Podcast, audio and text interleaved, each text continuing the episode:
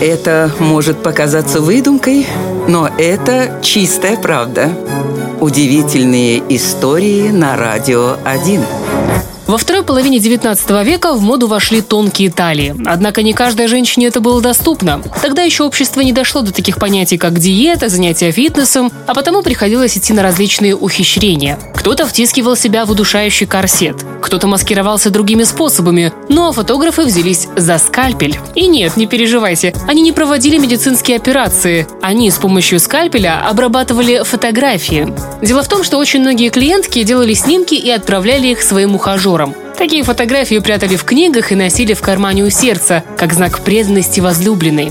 Так вот, чтобы талия девушки на фотографии смотрелась тоньше, чем она есть в жизни, фотографы скальпелем соскабливали часть изображения. Причем делали это настолько виртуозно, что мало кто замечал их работу. Главное, что клиентка и ухажер оставались довольны результатом, ровно до момента личной встречи. Вот такая вот удивительная история.